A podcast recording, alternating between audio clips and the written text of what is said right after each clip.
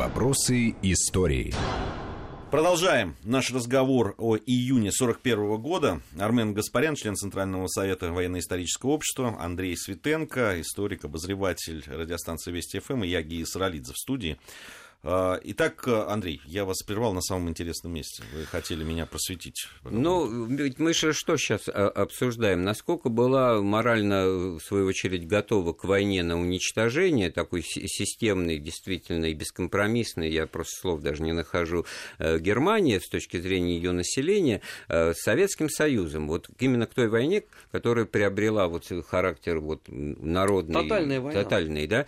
Э, для нас в пер- с первых же дней насколько к этому были э, готовы немцы. Но ведь слова «тотальная война» А- они были а там- произнесены потом, но позже. Это- они были произнесены значительно раньше, потому что они, э, на самом деле, многие не знают, еще при обсуждении оперативного плана номер 21, Не, это я имею в виду- самый Барбаросса, уже говорили, Это- что эта война будет тотальной. Совершенно и записано даже было. Но я имею в виду для населения. Как это она прозвучала, я, если я правильно помню, то Ну, для позже. населения это тогда надо исходить из 43 года. Это 40 знаменитая да. речь э, Геббельса. Вы хотите победы, вы хотите тотальной войны. Да, да. Да, да, да, да. да. Вот смотрите, здесь что получалось, что вот эм, по ушам, грубо говоря, э, хорошо проехались э, нацистские идеологи, значит, германского населения, говоря э, и критикуя западные демократии, плутократии, всю эту вот буржуазную э, нечисть, всю эту псевдо-псевдо-псевдо, это вот это англичанство, это американство, это все, так сказать, было по- понятно принято, и на, э, на душу лобазника такого, так сказать, галанти- союз галантерейщика и кардинала, это хорошо очень ложится, да. Сложнее с, с тем, что вот этот вот э, якобы или квази, или в кавычках, как угодно взятое со- социалистическое или социальное начало государства, значит, нацистского и фашистского, соответственно, в Италии, кстати, тоже не будем забывать, строилось на чем? Народные предприятия, олигархи и бизнес, значит, слу- служат э, партии, государству и народу, так сказать, отдавая свои, так сказать, капиталы. И мистер Шмидт, он всего лишь директор того предприятия, которое бы он вот в плутократии бы- было бы его, а тут он, в общем-то, служит. Ну ладно, Э, как э, и Кру- и Круп, и Тисон. Да, и все остальные вместе с ним. Вот. В этом смысле, значит, говорить о том, что мы с Советским Союзом воюем, потому что это вот коммуни... социалистическая держава, которая неправильно живет, здесь, в общем-то, как-то что-то не, не очень это, так сказать, э, было бы понятно, да. Поэтому самое главное здесь как раз и возобладало вот это нацистское, националистическое, арийское, вот это вот все начали накачивать, ну, Расовая буквально тонко. Да, вот идея расового превосходства. Мне- мы я- воюем с недочеловеками, Это- мы это- воюем с, с государством, которое не, вообще как, не имеет права на существование. Да? Мы их С потом точки- всех это с точки зрения идеологии. онемечим, Да, да, так сейчас сказать. мы с А точки это зрения- была война А, идеологическая. вот. Совершенно верно. Но, э, да, когда принимается решение о том, что это будет тотальная война на, на уничтожение, а понимали ли те, кто принимал эту доктрину, о том, что, ну, соответственно, когда ты воюешь, да, с, э, применяя такие методы, то и реакция обратная, и то, как будет сопротивляться народ, и как он будет воевать, он будет... Конечно, все... В 1941 году об этом вообще никто не, Не думал. думали. А Абсо- потом в Берлине точно совершенно А потом никто. после войны уцелевшие немецкие генералы будут писать все в один голос и заявлять, что вот какие бы были значит, ошибки идеологами сделаны, это, Розенбергом и прочим, если бы... Из-за зверств Да, из-за СС мы зверств. проиграли войну. да, как бы. Это этот, вот официальный этот будет абсолютно советский народ, он якобы готов был так больше, более-менее поддержать, принять новую власть, новый орден, порядок. Они все были недовольны сталинским режимом, так сказать, вот, вот, пожалуйста, в нашей части столько хивель, там, эти, вспомогательный состав, все, так сказать, советские граждане там пе- переходили в массовом Ну, порядке. меня- меня всегда, знаете, что- жгли, уничтожали, и поэтому народ э, озлобился и, соответственно... Да, да, да, у, вот у меня вот такое. все время, вот как у них в голове укладывалось две вещи. Да? С одной стороны, они говорили о том, что э, внутри Советского Союза есть э, да, там, э, и проблемы национальные, и проблемы того, что да, там, тех территорий, которые недавно... Не называл слово национальное, это называлось племена. Там даже в одном из документов есть гениальная совершенно форм- формулировка. Позволю себе отойти от их Да, формулировок. Там сотни племен, Да. точка, и все они упрямые, точка. Вот, племена упрямые, которые там не всегда, которых там насильно подчинили, есть внутренняя оппозиция Сталину и, и большевикам и так далее, и так далее. И с другой стороны, война на уничтожение. То есть они, с одной стороны, надеялись, что это им поможет завершить победно войну, да, вот эта разобщенность якобы советского общества.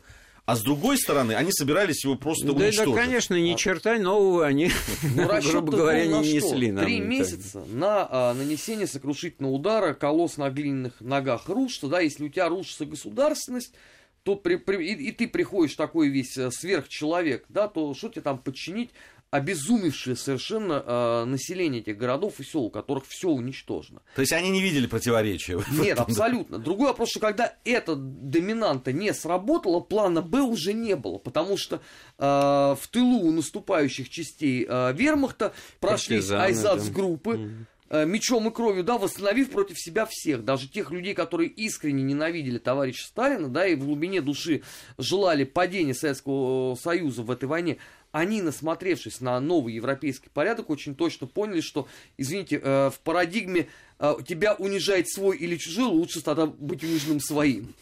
Ну, по крайней мере, это естественно. И вот отсюда, собственно, все беды. Сами немцы точно это признали.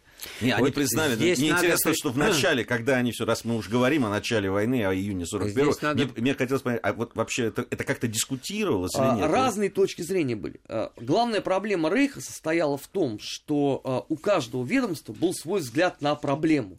И вместе они никак не могли договориться. У СС были свои планы. А, У Осминистериума, это а, Министерство восточных территорий Розенберга, свое. Свое видение у Министерства пропаганды а, Йозефа Геббельса. Свое видение ОКВ, это штаб а, Верховного командования Вермахта. И кроме этого, еще существует фактор Гитлера. Это самое трагичное. Потому что в чем главная проблема? Адольф Алойзович был великим путаником. И всякий раз а, он, смотря на ситуацию с какой-то одной колокольни, входил в непримиримые противоречия с самим собой. Он отдавал приказания на посту руководителя вермахта, абсолютно не считаясь тем, что он а, выдал на другом посту. И в результате ведомства спорили не с кем-то, а с самим Гитлером. И разрешить это не мог никто, потому что никто не понимал, какую точку зрения в результате занимает э, Гитлер. Поэтому даже с точки зрения подчинения себе районов и вот этого грядущего онемечения, паровоз вперед не пошел. Вплоть до краха тысячелетнего рейха, который произошел 12 лет, ведомство Розенберга спорило о том, что же все-таки надо делать с оккупированной территорией. Апрель 45 года. Красная армия в Берлине, а ведомство Розенберга никто не расформировывает, а они все еще пишут прожекты. Ну, вообще, это апрель если 45-го, да? верну- Представляем, что там происходило летом в с- 41 Ну, да, это 41-й хорошее, это- красочное. Это импровизация и очень много вот свидетельств того, э, что все решалось как э, в зависимости от э, позиции конкретного ком- командующего, командира. Вот это обязательное указание на характеристику вот того или иного фельдмаршала э, немецкого. Он, значит, вот э, выполнял полностью партийные директивы и в плане, значит, э, м, борьбы с вот идеологической, расовой, значит, все эти приказы подписывал. А вот этот фельдмаршал, он так вот, знаете, подмигивал слегка и говорил, ну, этот по- подсукно, вот этот приказик об уничтожении всех э, жидов и комиссаров, значит, это мы не, выполнять так уж особенно не будем, расстреливать всех пленных и прочее, прочее. И вот тогда у нас получается вот, вот там фон Клейст какой-нибудь, это, значит, такой либеральный, а вот э, Рейхенау там или Рунштедт, это, значит, такие вот спесивые нацисты. модуль да, какой-нибудь. да, да. Вот. Но это уже другой разговор. Ну, Самое главное, что вот э, как раз то, о чем мы сейчас э, говорим, это показатель того, что действительно ну, логики действий. Ну, вот не случайно же вот, д- бешеные какой-то сумасшедшие э, вот эти все аттестации и внешнего облика Гитлера, и все его комарили, э, они имели вот психологически оправданы были, они очень точную адресовку из себя представляют. И- И это э, советская контрпропаганда очень четко уловилась с первых дней войны. И на Ну, этом не с очень- первых все-таки. Ну, ну, ну, не- Ну, с может- первых месяцев, с первых так. месяцев. Ну, да. в 17 мгновений весны уже там. Ну, ну, там-то это уже вряд все, понятно. да. Извините. Не, я просто... Нет, просто в июне 41 еще были проблемы. Очень наглядно. Нет, в июне 41 если мы о наших э, значит, иллюзиях мы будем говорить, была очень сильная иллюзия, что немецкий пролетариат не поднимет э, оружие против э, собратов по, пролетариату советской. Там вот было это, как же, вот нам же Да говорили, просто тем более было, в а последние два 10 года. дней да. пропаганда работала именно на то, что война началась, но вы не волнуйтесь, сейчас пролетарии э, быстро разберутся, и винтовки в землю, и будет братание. Это первые 10 дней повторяли. Поэтому это действительно огромная проблема. Пропаганда наша начала работать в том объеме, в каком ее вот все представляют. Это скорее, наверное, начало сентября 41 года.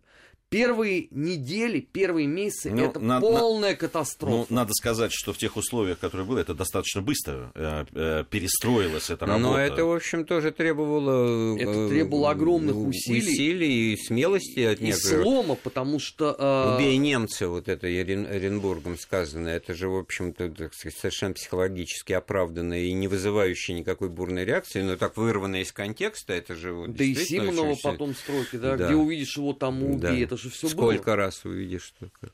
Это вот действительно, но это как ответная реакция уже вот на то, Армен подробно об этом сказал, что э, действительно вот тут, может быть, многие не, не понимали, что вот это начало, которое мы же начали с того, что вот эта шахматная игра, вот попытка как-то переиграть, что-то выторговать, какую-то инициативу, это все, все эти условности, они э, перенесенные на, на реальную войну, другой войны из этого получиться не могло. Вот не могло и все. Я думаю, что разговор о войне мы еще продолжим. Э, и думаю, что и на, о начале войны мы сегодня говорили о таких э, вещах, э, ну, начали с заявления ТАСС 14 июня и говорили потом и о идеологических вещах, и о том, да, с каких позиций, в том числе идеологических, начиналась война.